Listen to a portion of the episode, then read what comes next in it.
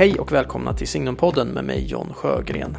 En samtalspodd producerad av tidskriften Signum som rör sig högt och lågt, vitt och brett inom Signums intressesfär. Det vill säga kultur, teologi, kyrka och samhälle. Rubriken för det här avsnittet är Tro och politik. Hur förhåller sig den kristna tron till den politiska sfären? Finns det något sådant som en kristen politik? Om detta ska jag samtala med jesuitpater Thomas Idegard. Thomas som har ett förflutet inom just politiken. Bland annat som ordförande i Moderata ungdomsförbundet och som opinionsbildare i olika sammanhang. Men för ungefär tio år sedan lämnade Thomas politikens värld, konverterade till katolska kyrkan och är idag alltså verksam som präst i Sankta Eugenia församling i Stockholm samt som medarbetare vid Newman-institutet och tidskriften Signum. Hoppas ni ska finna detta samtal om tro och politik intressant.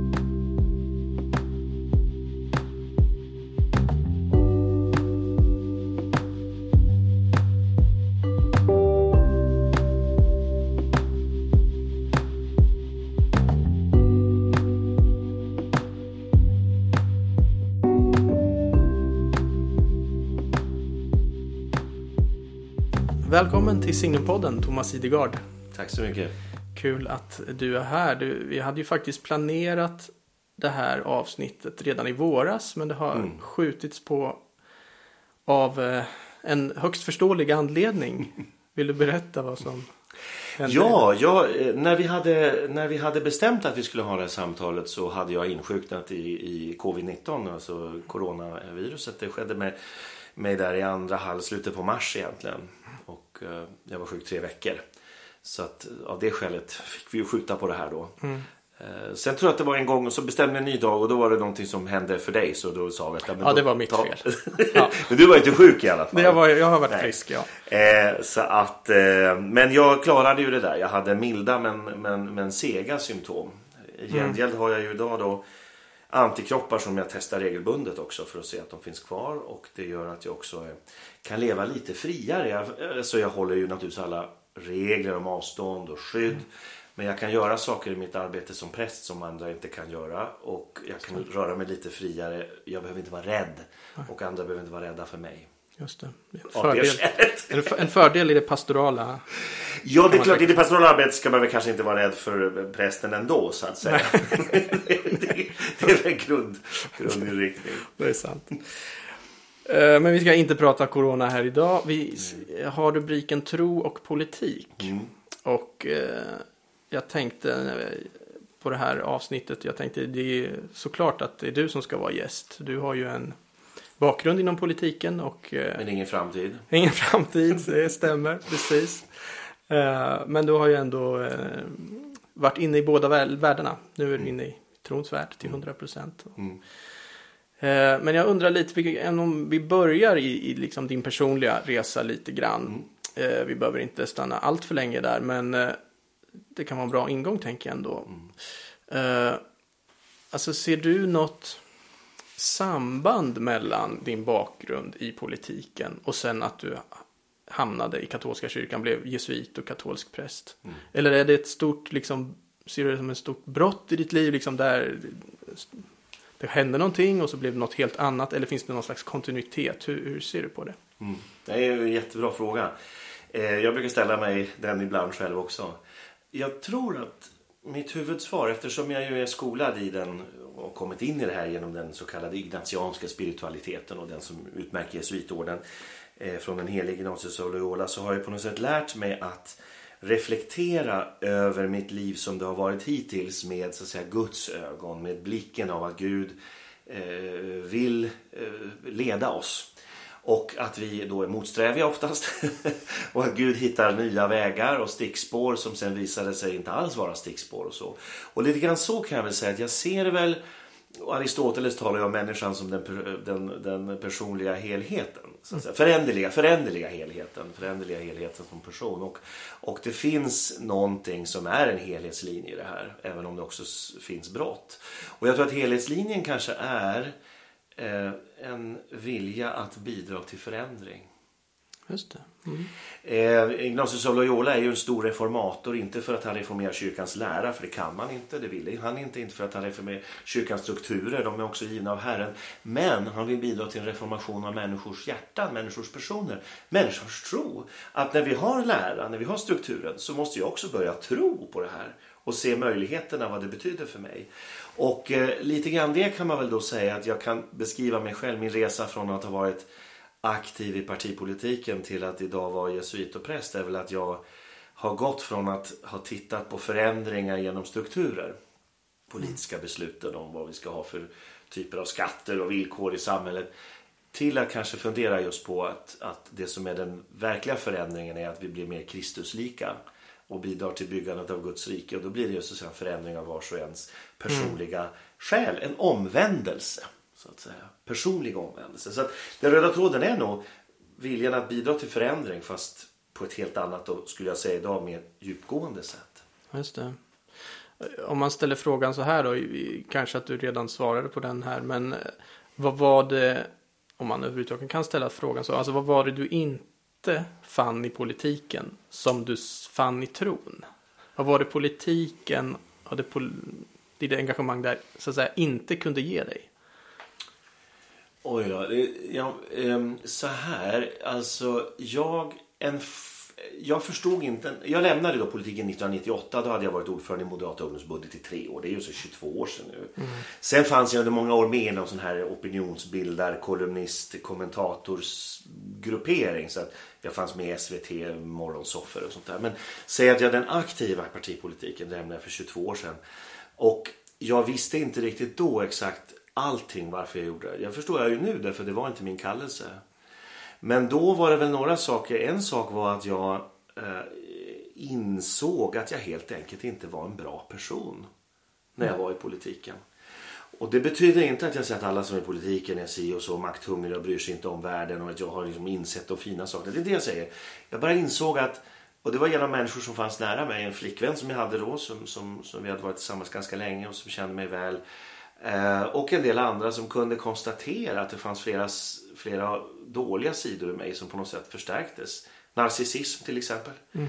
Eh, I politiken. Och det var nog, och, och, och, det var nog mer en sån här sak som jag, som jag inte mådde bra Så jag hade en tid där jag inte mådde bra och där jag försökte fundera på vad är det som gör att jag inte mår bra. Ja, men det, här, det här är inte bra för mig. Det här gör inte bra saker med mig. Mm.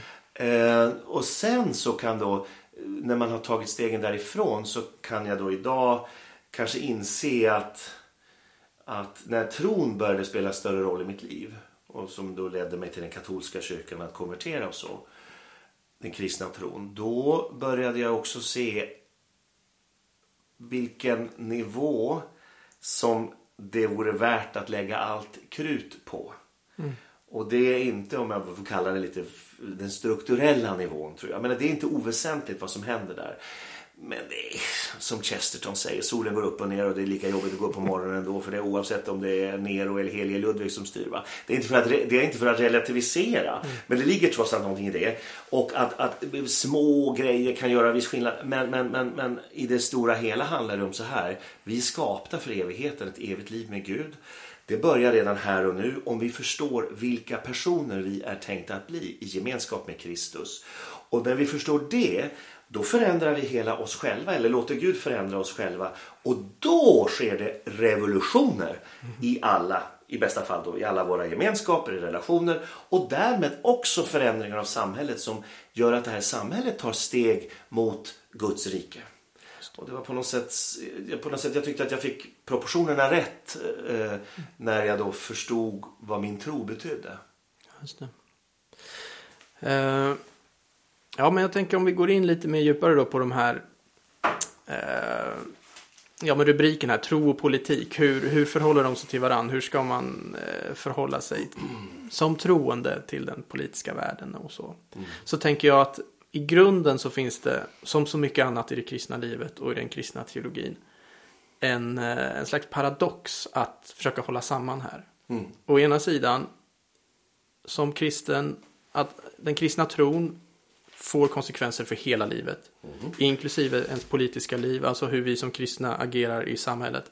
Mm. Å andra sidan kristna förkunnelsen är något så mycket mer än ett partiprogram. Och kan aldrig reduceras till ett partiprogram. Eh, det är mycket mer allomfattande än så. Så, så det är de här två liksom. De, de två grejerna måste man hålla samman på något sätt. Ja, skulle- håller du med om den grundanalysen? Absolut, det är ju så att säga den så kallade eskatologiska spänningen som Just vi det. lever i och som, som aposteln Paulus och hans samtid tror är väldigt, väldigt kort. Och som vi nu inser är betydligt längre. Eh, nämligen, och då är det inte bara att, att, att den kristna tron inte kan reduceras till ett partiprogram utan jag vill verkligen slå ett slag för det här med att politiken har sin del i vårt liv här i tiden men sin begränsade del också. Så att det är också liksom att inse att precis det du är inne på, vår förändring i Kristus, för det handlar ju till slut om det, vår omvändelse, att tänka på ett annat sätt, metanoia, är att tänka på ett annat sätt. Att ta avstånd från det som är synd, som driver oss bort från Gud och att vilja närma oss Gud. Den får konsekvenser i alla våra relationer och politik handlar ju också om relationer fast på ett metaplan. Eh, Och då får den naturligtvis också konsekvenser för politik. Men den, den får inte bara konsekvenser för politik. Och de konsekvenserna för politiken det får kan man också i väldigt många fall diskutera olika nyanser av.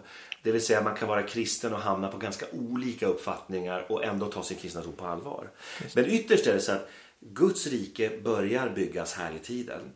Men det ska fullkomnas när Gud gör det. Det vill säga då det nya Jerusalem, en ny himmel och ny jord. Det vi pratar om eh, den kroppsliga uppståndelsen. Och det, det är dit vi siktar. Men på vägen dit kommer ett antal saker att öppnas upp om vi låter Kristus förändra oss själva. Eh, så, så det tror jag, och, och därför så tror jag att den första fällan som kristna inte får falla i det är ju att ta politik på allt för stort allvar så att det blir personligt. Ehm, jag, eh, jag, jag tror jag predikade om det en gång i våras för jag hörde om pastorala verksamheter folk som då är arga på varandra i församlingen, tidigare kristna vänner som blir arga på varandra. Det gäller inte bara oss, det gäller annan samfund också. Därför att de har olika uppfattningar om vem som ska vara president i USA. Det blir ju nya gubbar varje fjärde år där. Men, men, men det var jätteviktigt. Eller vilken regering som ska styra Sverige. Och då kan jag säga så här, jo det där kan vara viktigt och det kan spela roll beroende på vad man tycker. Men det kan aldrig vara så viktigt att det sabbar relationer, att man inte kan umgås. Då har man ju gett det här helt orimliga proportioner. Eh, och det är den första fällan och det är ju det som då tyvärr sekulariseringen, sekularismen i Sverige har, genomf- eh, har, har inneburit att politik har blivit religion. Ja, visst. Precis vad jag tänkte säga. då, då, har man ju gjort eh, politiken till religion. Ja, och det är ju faktiskt en konsekvens av en blandning av marxismens starka inflytande och, och den sekularistiska liberalismen.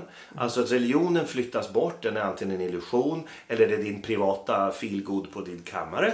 Och allt det som rör det offentliga är bara politik. Och då, det är klart, då blir det ju jätteexistentiellt viktigt vilken president eller regering eller parti jag håller på. Fast det är ju inte verkligheten, det är ju en illusion. Sen, sen tror jag att det finns då någon, det här kommer ju upp ibland som en debatt i vissa kristna sammanhang, så här, att det skulle kunna finnas en kristen politik. Eh, och att man då tänker att den, det ena alternativet är mer kristet då.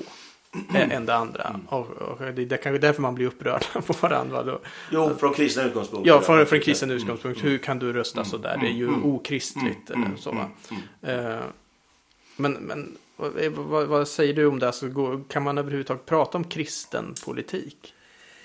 Alltså, så här, man kan prata om tror jag, politik som är inspirerad av tron. Men då måste vi först komma ihåg att politiken är ju en del av etiken. Precis. Återigen till Aristoteles då.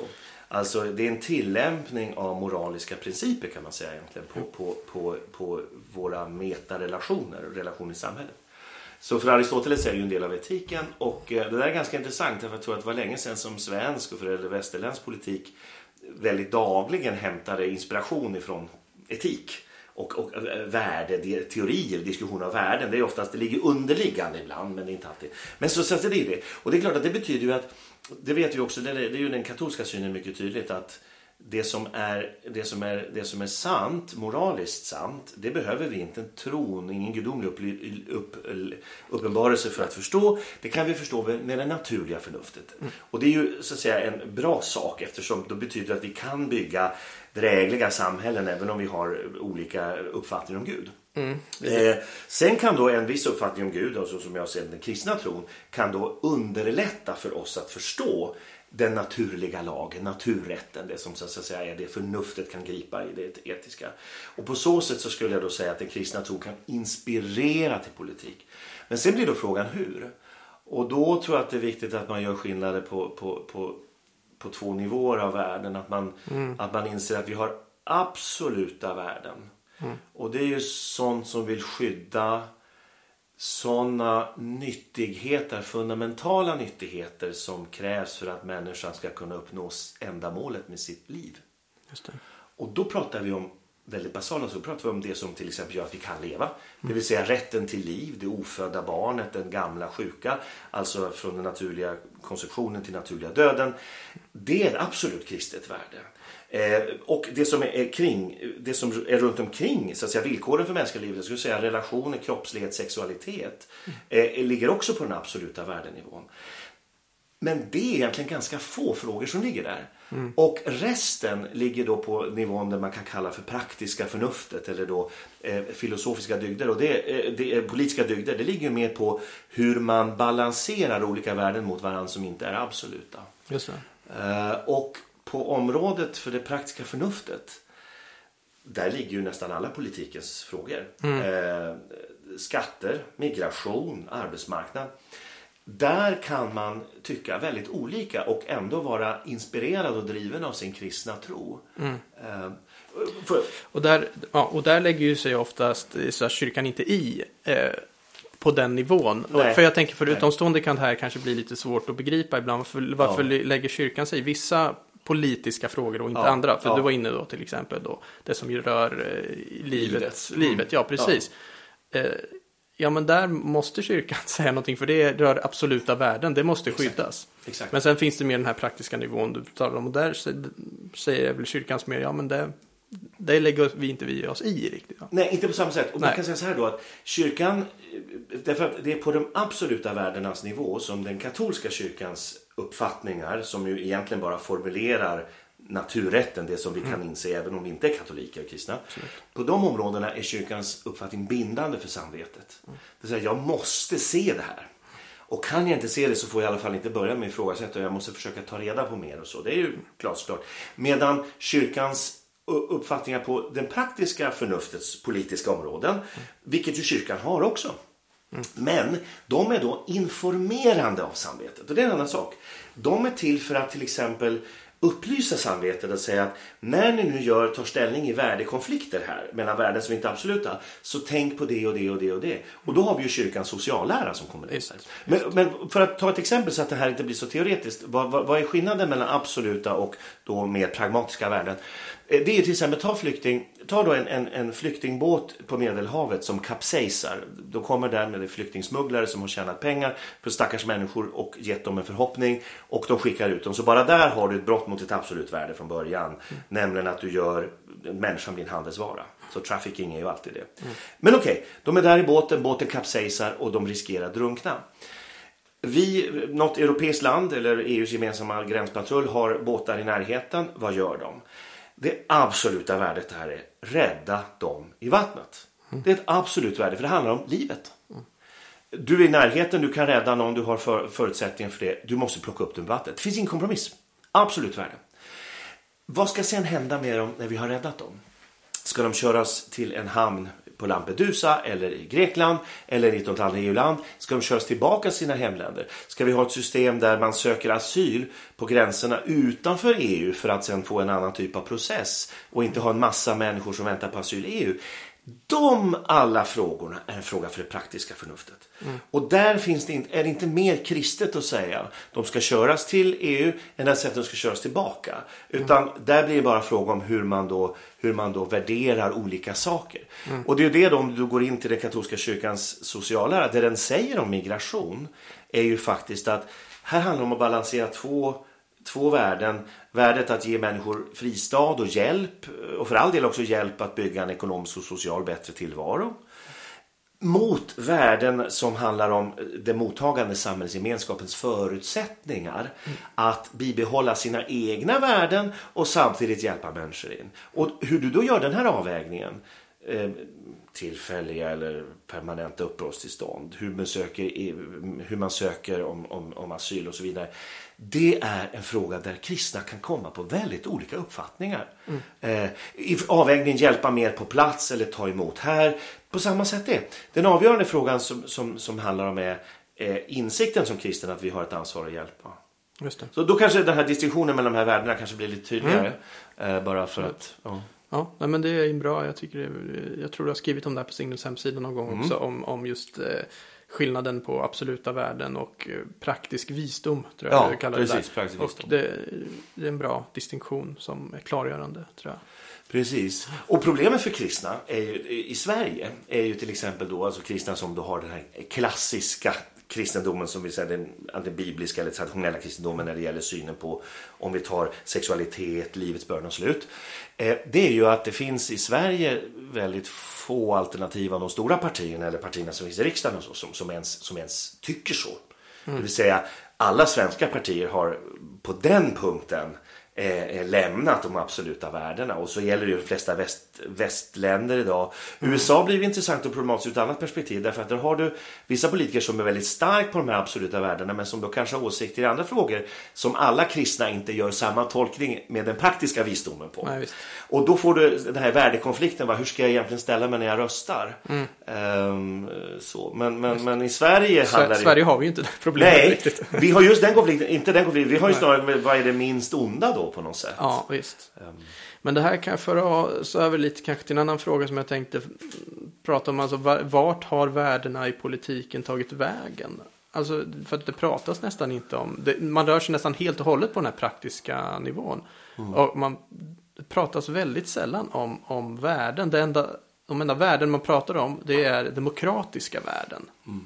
Då tänker jag, är det verkligen vad är demokratiska värden? Inte demokrati, det är ju en form. Mm. Det är ju mer något hur man gör någonting. Mm. Jag, mm. jag, mm. jag, jag, vet inte ens en gång om när man pratar om demokratiska värden om man vet vad man talar om riktigt. Eh, så, så, men har du någon analys av varför har det där försvunnit i politiken? Alltså värdefrågorna. Vad, Ja, för att även när, när, politiken hanterar då de här frågorna för den praktiska visdomen så, mm. så, så, är det ju precis som du säger sällan som värdekonflikterna blir tydliga. Mm. Att man säger att jag har balanserat det här värdet mot det här värdet.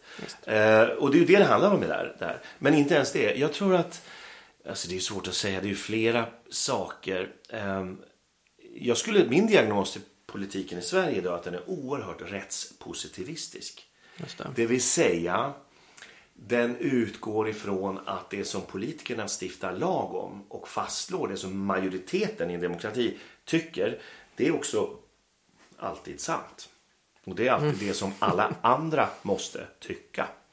Mm. Och det kommer ju från en större filosofisk dikeskörning som kallas voluntarism, nämligen att det, sanningen finns i viljan. Om man vill bara tillräckligt starkt och tillräckligt många vill, då är det sant. Mm. Och den där har haft ett starkt grepp om svensk politik. Mm. Det är ju någon eh. slags konsensuskulturen ligger väl också i det där. Alltså att jo. Om vi bara är överens om att någonting är på ett sätt, då är ja. det så. Ja, precis. Det, det, är helt rätt. Jag tror att här spelar det... Och jag menar, den svenska konsensuskulturen har ju historiskt varit en stor tillgång för Sverige. Ett litet land med kargt klimat och som, måste, som snabbt går från fattigdom till rikedom och så. Men, men att den kanske har liksom spunnit några varv för långt. Va? Så att, och med det här följer ju en stor relativism.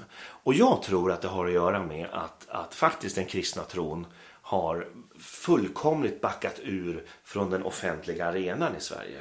Mm. Eh, och det har den gjort under en lång filosofisk historisk process. Men det är klart att reformationen har spelat roll där därför att, eh, därför att du har egentligen den här avmaterialiseringen av tron.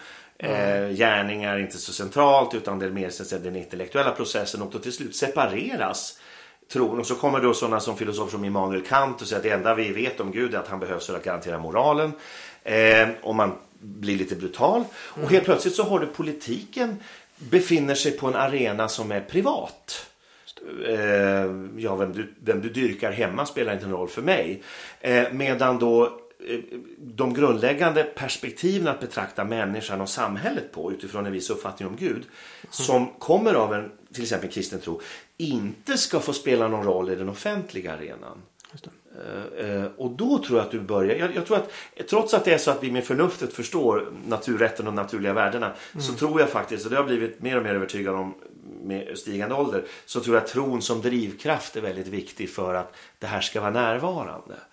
Och, och, där tror jag det är en kombination av en ganska aggressiv sekularistisk approach å ena sidan och en lite feg kristen approach å den andra sidan. Mm. När folk säger så här, men din tro ska inte spela någon roll för, för vad du beslutar i riksdagen. Jag har till och med hört aktiva riksdagsmän som är kristna säga att ja, när jag kommer hit då lämnar jag min tro utanför. Men min hjälp, lämnar du hjärnan utanför också sen när du kommer hem? Mm. Vilka andra delar av dig själv klipper du ut?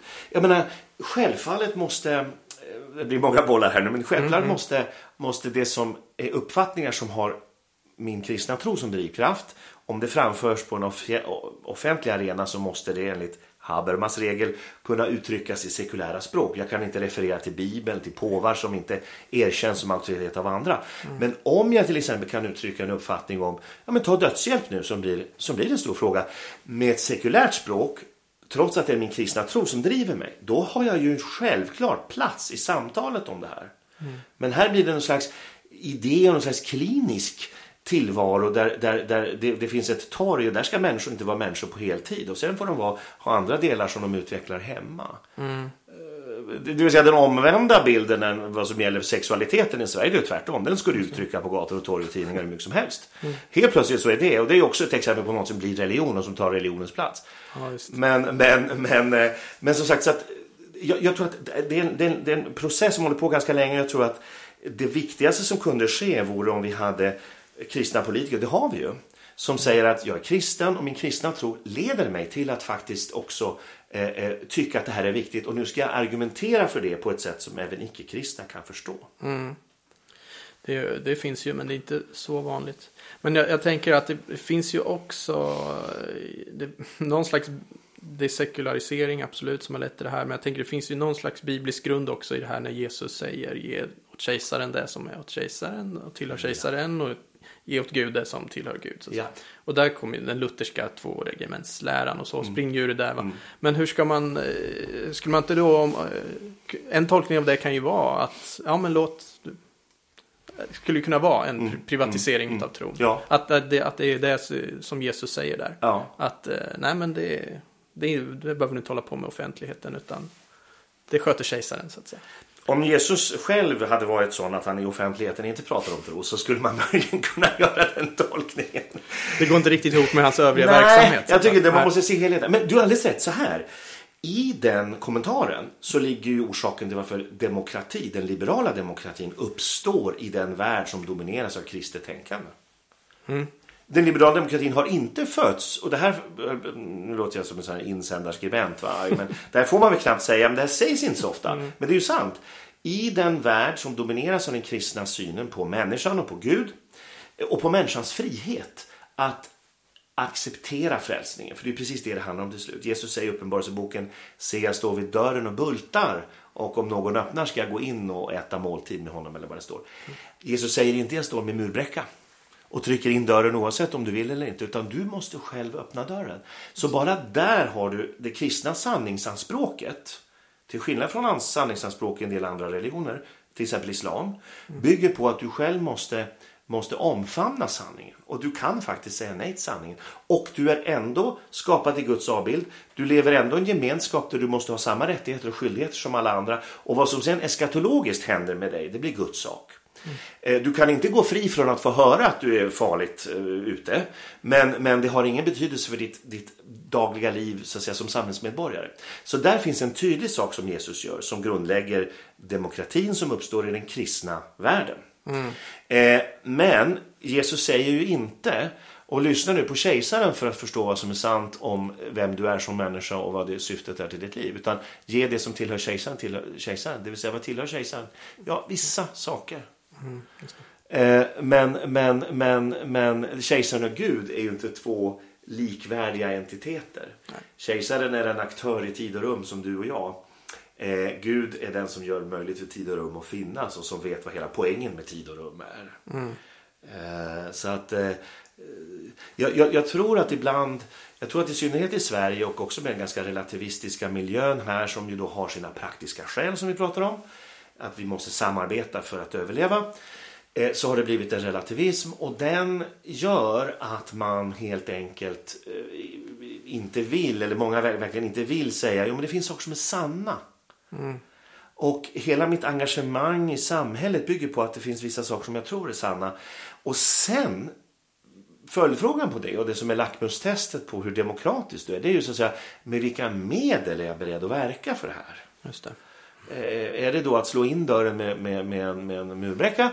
Eller är det så att säga att det finns vissa saker som lagstiftningen ägnar sig åt och sen finns det andra saker som inte lagstiftningen ägnar sig åt? Mm.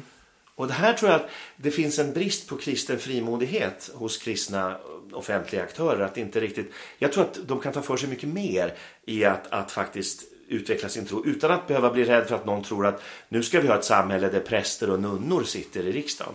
Ja, för det är till slut det som Jesus distinktion till slut säger. Den sekulära staten ska faktiskt inte styras av eh, kyrk, kyrkliga personer eller institutioner. Nej. Jag har ingen fördel som präst i rättsskipningen eller i, i lagstiftningen. Just det. Ja, det där är, nej, det är en bra poäng. Alltså. Det, det, det, finns ju ett begrepp här som jag har sett börjat dyka upp lite i sociala medier och sådär.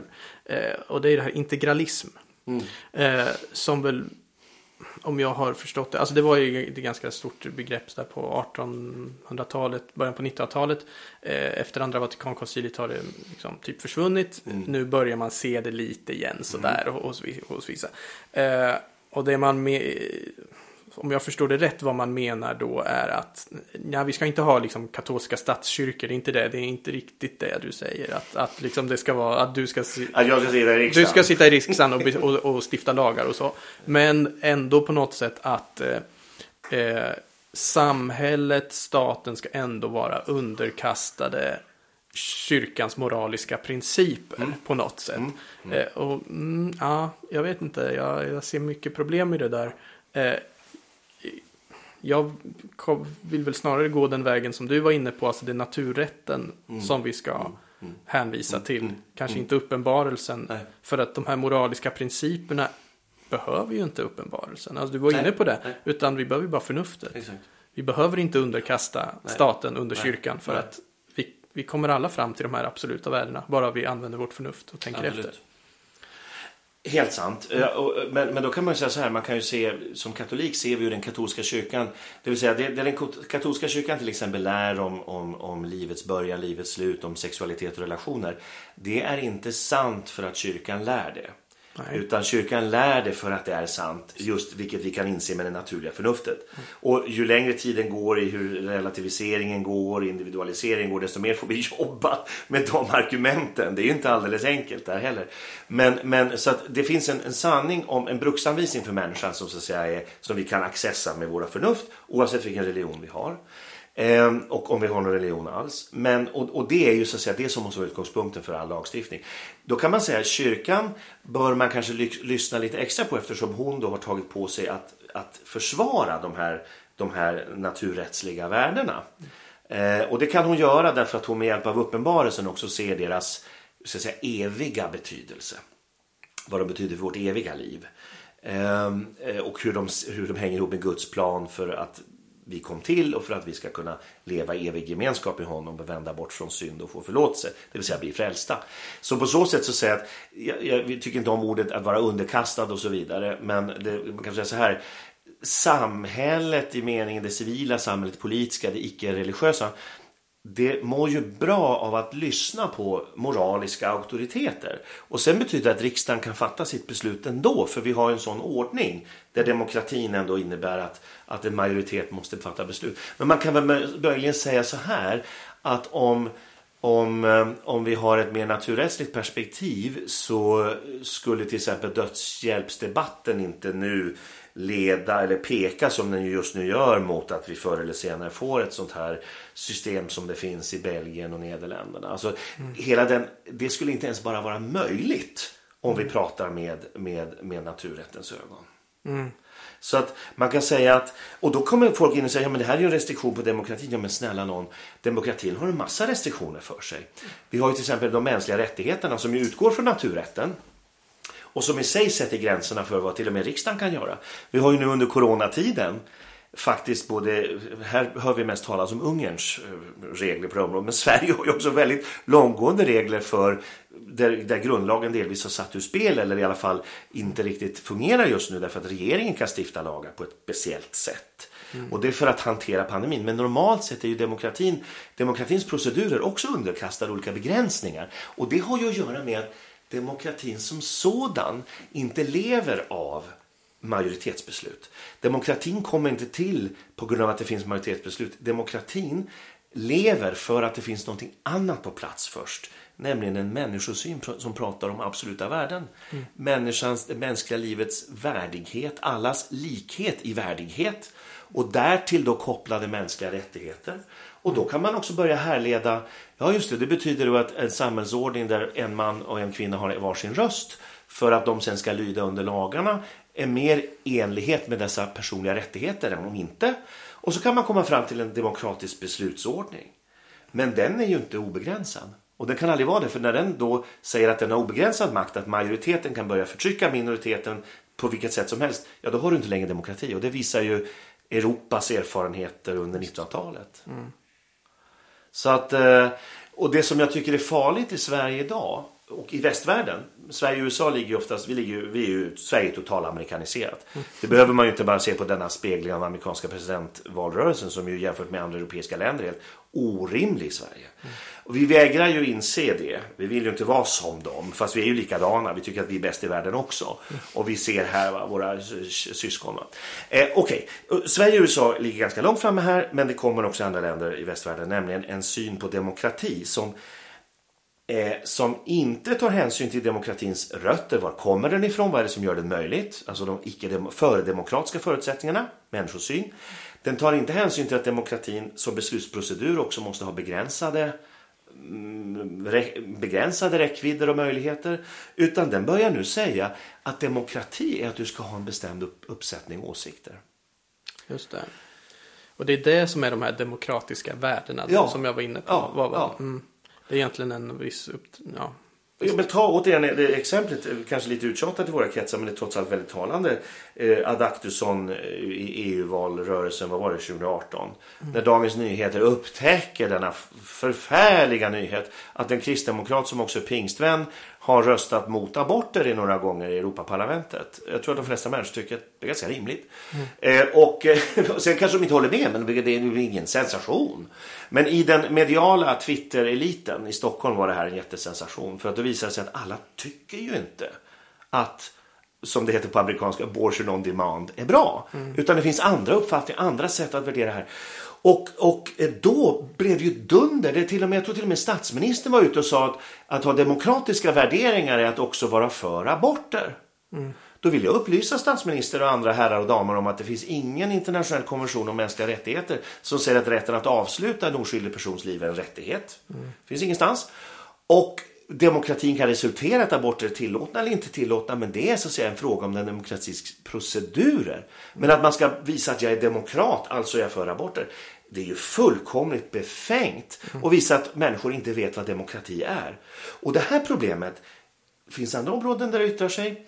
Vi hade jämställdhetsministern uttalade sig i somras tror jag om att det ska bli plikt för religiösa samfund som har juridisk vigselrätt att viga det staten tycker ska vara ett äktenskap och inte det deras samfund tycker ska vara äktenskap. Mm. Det vill säga samma kön. Eller snart kommer det att bli fler än två också. För det är ju nästa, nästa steg där. Om du tar bort kriterierna på kön i lagstiftningen, varför ska du ha kriterier på antal? Eh, och då kan man säga så här, ja, det här gör ju att samfunden nu kan säga tack och hej till den juridiska vigselrätten. Så jag är ju en statstjänsteman när jag viger ett par också därför att de blir juridiskt vigda. Och här tyckte ju flera samfund, de flesta faktiskt, att man skulle göra den reformen när man införde samkönade äktenskap i den statliga lagstiftningen. Så det kan man säga, det här är ett tillfälle för oss att verkligen göra det på rätt sätt. Och då får folk gifta sig borgerligt om de vill vara gifta civilt. Och sen kommer de till sitt religiösa samfund och blir gifta där så att säga. Mm. På riktigt enligt deras tro. Mm. Eh, eh, ja, och det är riktigt. Men man kan också se det på ett annat sätt. Nämligen att det här är första steget till att börja strama åt vad man faktiskt får tycka. Alltså att, att, att det ligger i i den här tolkningen att demokrati är en viss typ av åsikter, nämligen kan man säga liberala, sekularistiskt liberala åsikter, så betyder det att jag ska inte längre offentligt få tycka att man inte kan ha samkönade äktenskap. Eller den dag vi har mång, mång, mång, vad heter det, polyamorösa äktenskap ska jag inte få tycka det heller därför att den uppfattningen skulle då kränka de som har det och så vidare. Mm. Och det här är en oerhörd farlig inriktning till det totalitära. Nämligen att man, man, man ska börja säga att du är inte demokratisk när du tänker eller tycker så här om spelregler. Och därför så tror jag att, jag tror att den stora kampen vi kristna kommer att föra i västvärlden framtiden, det är den om yttrandefriheten och religionsfriheten. Ja, ja. För man är ju inne och fingrar på de rättigheterna när, det, det är när man precis, går in här. Mm. Det är precis det. Så här tror jag, det här, och det här kommer ju då från en så att säga, politiskt utopistiskt håll. Att, att idén om att det är politiken som skapar, eh, som skapar inte bara det goda samhället utan den goda människan. Just det. Och då är du inne i marxismens omgörning av människan, nationalsocialismen försökte omgöra, göra om människan. Mm. Eh, men också den sekularistiska liberalismen måste göra om människan. För att om människan ska vara den här atomen som fritt väljer på alla marknader så måste hon först få bli atom, för ingen är det. Nej, vi är personer. vi är personer. Ja. Och då måste vi ha den så kallade statsindividualismen. Mm. Som kapar alla våra band med familj och med allting. Och upprättar en relation till staten. Och mm. i den relationen talar staten om för dig vad som är tolerans och vad som är fint, vad du ska tycka och hur du ska göra. Och sen kan du gå ut och välja själv. Så att påven Franciscus har ju en poäng när han också i en intervju tog upp liberalismen som en av de totalitära ideologierna. Mm.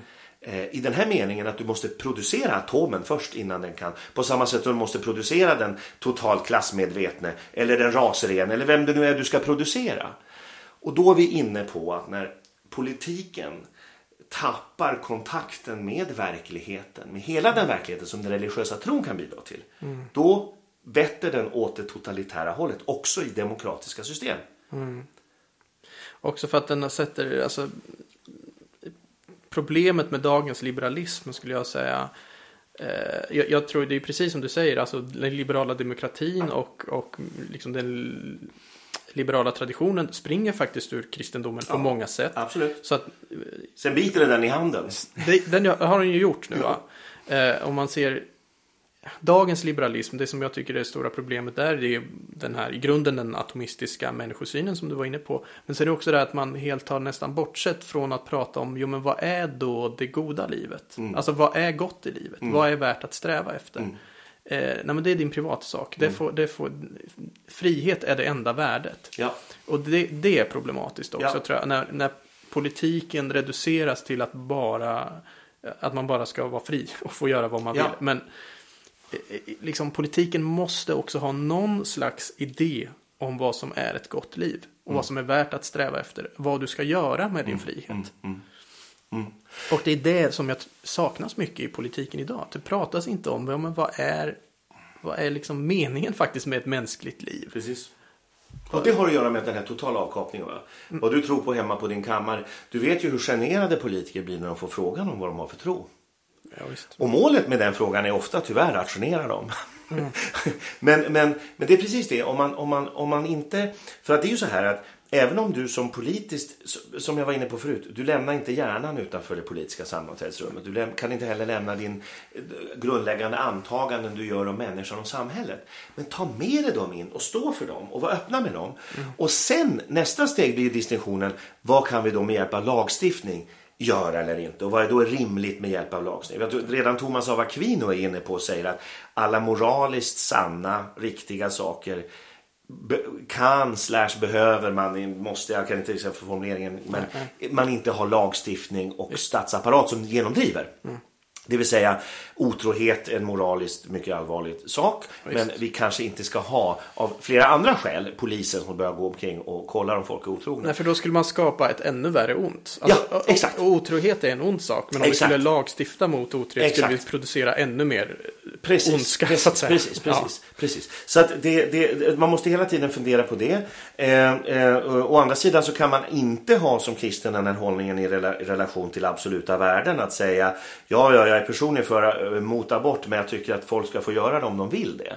Därför att då har du ju sagt att då kan du acceptera det trots att du har antagit det som ett inte bara ett personligt viktigt värde utan ett absolut värde. För det är inte bara din personliga rättighet att leva som du tänker på utan allas. Så att du måste göra balansgången. Men jag tror att, jag tror att om, poli, om man tog med sig mer sina grundläggande antaganden som du säger om det mänskliga livet, vem människan är och var öppna med det och sen säga okej okay, vad gör vi nu av det här då?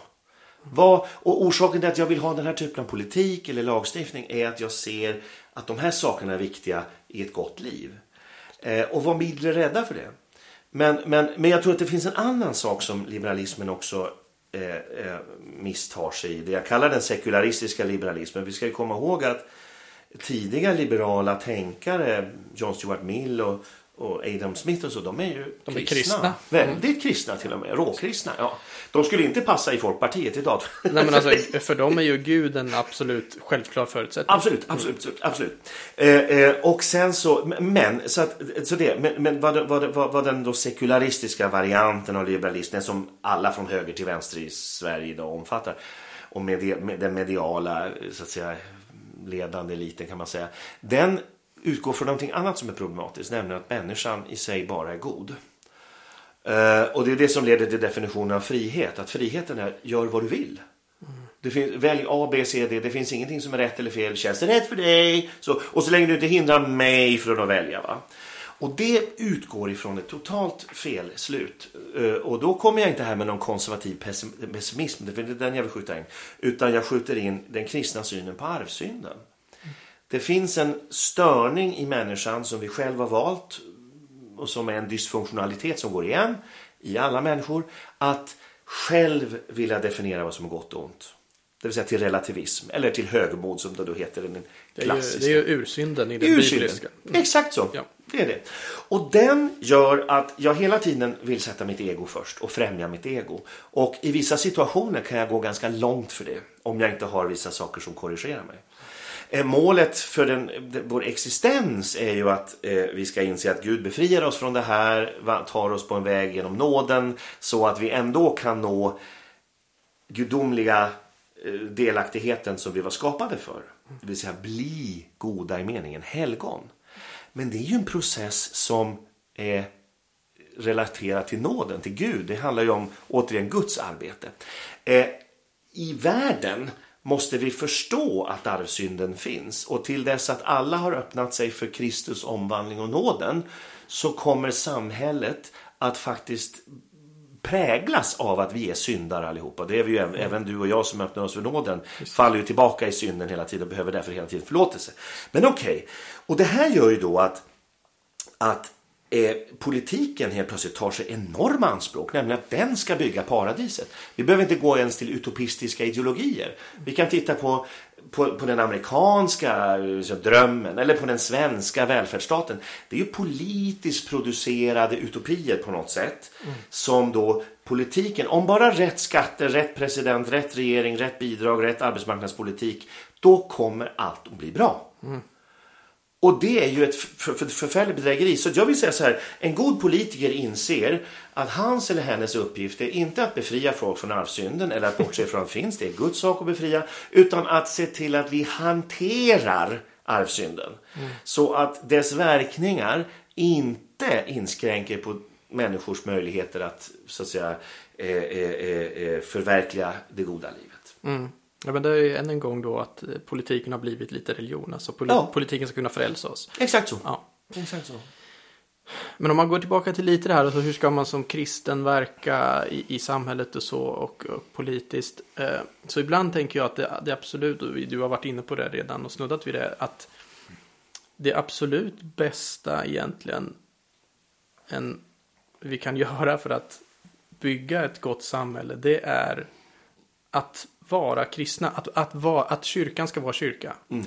Alltså jag går ofta tillbaka när jag tänker på de här, så jag går ofta tillbaka till Augustinus och mm. Guds mm. stad, när han pratar mm. om eh, att vad, vilken religion man har, vilket, vad vi dyrkar, vad ett samhälle har för religion, det kommer påverka samhällsbygget. Så att ja. säga. Och han, på hans tid det var ju Rom, ja. och, och, han såg då det romerska Pantheon där den gudavärlden präglas mm. utav dominans, alltså viljan till makt, viljan ja. att dominera såg han. Ja. Okej, okay, det präglar också samhällslivet. Ja.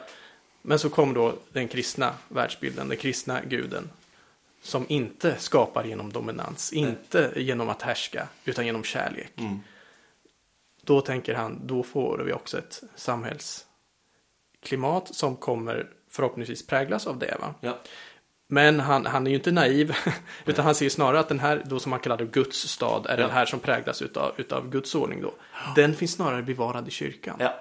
Och kyrkan är, ska absolut gå ut och försöka påverka samhället, men det är snarare att kyrkan liksom åker som någon slags Noas ark Ja. genom den här fallna världen Ja. och bevarar lite utav Guds goda Ja. ordning.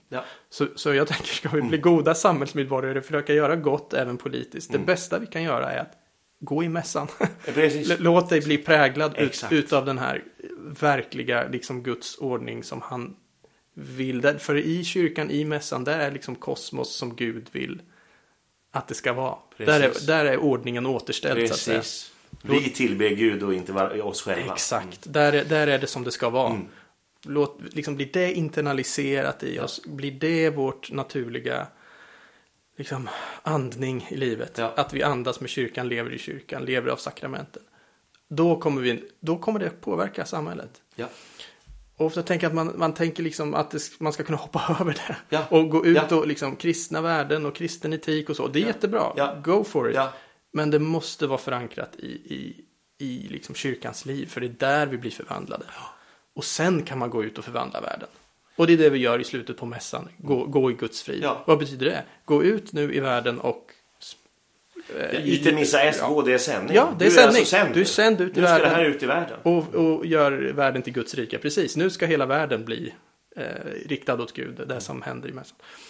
Så det, jag tänker det är liksom den mest politiskt eh, radikala man ska säga, man kan göra. Det, det är att gå i mässan. Absolut. Men det här, är ju, det, här, det här är ju det som prästen borde ha sagt John. Ja. Du har roligt en predikan för mig och jag blir bara så här, åh det är precis så här. där." Nej men helt så här, det här är precis så. Tack för att du Jag vet, eh, Tack för att du lät mig predika lite. Jag tänker du gör ju det till vardags. Ja, jo, absolut. Och man kör alltid fast och så i sin idé. Nej, men det här är, de, de sa några otroligt väsentligt, va? och det är det alltihopa handlar om. Och jag tänker tillbaka till din fråga om min personliga resa. Det var precis det här som jag såg. Vad kan jag bidra till en verklig förändring i meningen mot det goda, mot det ljusa, mot Gud? Eh, och det är ju att jag som präst då genom att, att förvalta sakramenten, jag är i Kristi ställe enligt den katolska synen när det gäller instiftandet av, av eukaristin, det, det som andra kallar nattvarden, att jag förmedlar, jag ger Guds förlåtelse eh, eh, eh, och så. Det är ju att jag som präst bidrag till den här grundläggande återställandet av ordningen som Gud gör i oss när vi tar emot sakramenten, när vi går i mässan. Och nästa steg blir sen så att säga din färd med ditt, din praktiska visdom. Och det var det jag kände att, att det jag kanske gör bäst, eller det jag vill göra och det jag tror att Gud kallat mig till efter att ha låtit mig se en massa andra saker, är precis det här. Du vet, jag fick, eh, det ju, när folk vet om att man har varit politiskt engagerad så är det säkert folk som har fördomar mot en och så, det kan jag förstå. Men, men, men det, var, det har varit lite gulligt för när det har varit val så har folk, församlingsbor, frågat mig vad jag tycker att de ska rösta på. Och då säger jag ju det. Jag har nu här firat mässan med er. Jag har tillhandahållit sakramenten. Nu är det du som är sänd och går ut. Så att jag har så, verkligen ingen rekommendation där. Eh, Du eh, får väl ens en gång inte säga. Absolut inte. Så den katolska kyrkorätten är tydlig där. Mm. Eh, och det andra jag tänker på är, du var inne och refererade till andra Vatikankonciliet. Det är ju det här. Det är ju på många sätt väldigt missförstått av olika skäl som vi kan ha eget program om. Men det är ju det här som är det andra Vatikankonciliets kan man säga stora vision om kyrkan. Eh, andra Vatikankonciliets syfte var ju inte att omvärlden ska förändra kyrkan utan att kyrkan ska bli bättre på att göra precis det här. Och då, då gör man ju tydliga skillnader. Det är ju därför också kyrkolagen som kommer efter andra Vatikankonciliet blir så tydligare på vad vi som präster och ordensfolk får göra och inte göra politiskt. Eh, så att eh, det, det, det är bara några reflektioner på det du säger. Att, att det är där på något sätt allting börjar och slutar. Och, och det är därför jag tror att Visst kan man tycka, och jag menar jag kanske tror att, kanske att min hållning kommer av att jag var politiskt aktiv på en sida, dessutom uppe i Norrland, som var ständigt van att förlora alla val. så jag blir kanske inte så där deppig om då det som är min sida idag, vilken det nu är, eh, det är svårt att rösta tycker jag, eh, eh, eh, vinner eller förlorar. Så, alltså, jag, jag, jag försöker säga till folk att det där, livet går vidare ändå. Eh, därför att det finns liksom någonting mer som är mycket djupare och det, det förändring du kan bidra med här är så mycket större eh, eh, om du verkligen tar till dig Kristus. Just. Att det, och det är därför som eh, eh Sankt Paulus den sjätte, eh, påven på, på 60 och, och 70-talet, säger i ett apostoliskt brev 1971, får jag citera faktiskt, han Ja. säger så bra om kristnas roll i politiken. Kristna kan inte finna ett parti som helt och fullt motsvarar de etiska krav som tron och medlemskapet i kyrkan ställer. Deras anslutning till ett politiskt alternativ kan aldrig vara ideologiskt utan bara kritiskt. Det är så kul att du säger, för jag har själv skrivit upp samma. Ah. Och, och det, jag tycker det där är så bra, för Ja. det är lite min egen lite, som, lite så ledstjärna när det kommer till politik. Alltså förhåll dig alltid kritisk. Exakt. Precis. Eh, Och då gråter man inte om nu fel president eller regeringsalternativ så att säga förlorar. Man man kan ju- så att det här hade varit si och så men, men eller vinner. Utan, utan man ser okej, det här är det, den, den, det sätt på vilket jag tror att min, min kristna tro leder mig i den praktiska visdomen. Mm. Men den är, den, den, den, tills något annat bättre visar sig så att säga. Visst, och man måste inte vara låst för vissa ideologier. Man har ju sina politiska åsikter. Ja. Men, men det är också åsikter. Det är, det är så viktigt tror jag att skilja på värderingar och åsikter och värden och åsikter. Ja. En åsikt är ju bara, det, det kan du ju ha en i, idag och en annan imorgon. Precis. Det, det handlar mer om det här praktiska. Och om det tillkommer ny information då kan jag ändra min åsikt. Men det är som att vi har gjort åsikter till något absolut. Exakt. Eh, Och det är så otroligt viktigt att man tycker rätt och har rätt åsikt. Exakt. Och man låser sig då vid vissa politiska. Men det där kan ju ändras alltså. Och det måste inte betyda att jag är någon så här politisk vindflöjel. Nej, liksom, inte utan- alls. Eller utan- inte ha principer. Utan du kan snarare Nej. se. Ibland brukar ju folk, politiker som har bytt partier, brukar säga så här, det är inte jag som har ändrat mig utan mitt parti har ändrat sig. Det. Men det ligger något i det ibland. Alltså så här, det Jag kan ju vara kan både. Också ändra mig. Du kan också ändra Ja. dig, precis. Och det kan vara så att ditt parti har fått andra prioriteringar så får du väl liksom eh, byta då. Eh, Det är inte så dramatiskt. Eh, men också återigen, blir det religion och det centrala? Men där, då blir det så. Det är därför som din, din mässan är så bra. Gå tillbaka. Vad är det absolut höjdpunkten i mässan? Jo, det är mässans offer. När, när, när det mitt ibland oss blir närvarande. Den utgivande kärleken, det vill säga kärleken inte i form av en känsla utan en form av vilja av ditt bästa och en beredskap att ge allt för det som Kristus står på korset. Det blir ju närvarande i mässans offer och sen får vi ta emot det för att vi också då ska kunna vara sända med ut i världen. Mm. Och det är tillbaka till när vi pratar kärlek, för det, tyvärr har ju också det politiserats och eh, så att säga banaliserats, att det är känslor. va. Eh, eh, eh känslor kan visa att det är kärlek, men känslor är ju, kommer också till oss passivt. Medan kärlek kommer från oss aktivt, en vilja. Eh, och, och, och jag tror bara det att istället för att sitta och vara arg framför tvn som kristen eller framför datorn och säga ja, hemskt den där ministern eller den där regeringen eller så. Vad betyder den självuppoffrande kärleken för dig? som du kan göra just idag. Och som också då kan förändra en, en människas liv helt. Och, och, därför så får vi som kristna aldrig fångas av den här miljön där politik blir allt. Utan det är ett sätt och det kan också ha betydelse. Eh, eh, även om som Keynes säger i det långa loppet är vi alla döda. så, I det korta loppet kan det ha betydelse men inte så där existentiell betydelse. När vi pratar om politiken i västvärlden. Eh, där vi normalt sett inte riskerar att bli haffade av hemliga polisen när vi går ut ur huset och så. Visst, visst. Ja, det är bra. Vi kanske låter det bli, eh, runda av lite där med de stora perspektiven. Men eh, kanske en avslutande fråga ändå. Du har ju ändå varit inne i politiken. Eh, och du får ju inte uttala dig för, för, för konkret kanske. Men om, om, om du fick önska dig någonting bara rent generellt utav svensk politik idag. Eh, vad skulle det vara? Oj då. Alltså kanske ändå det vi var inne på på det här filosofiska spåret. Lämna rättspositivismen. Eh, förstå vad, som, vad demokratin lever av som demokratin själv inte kan producera.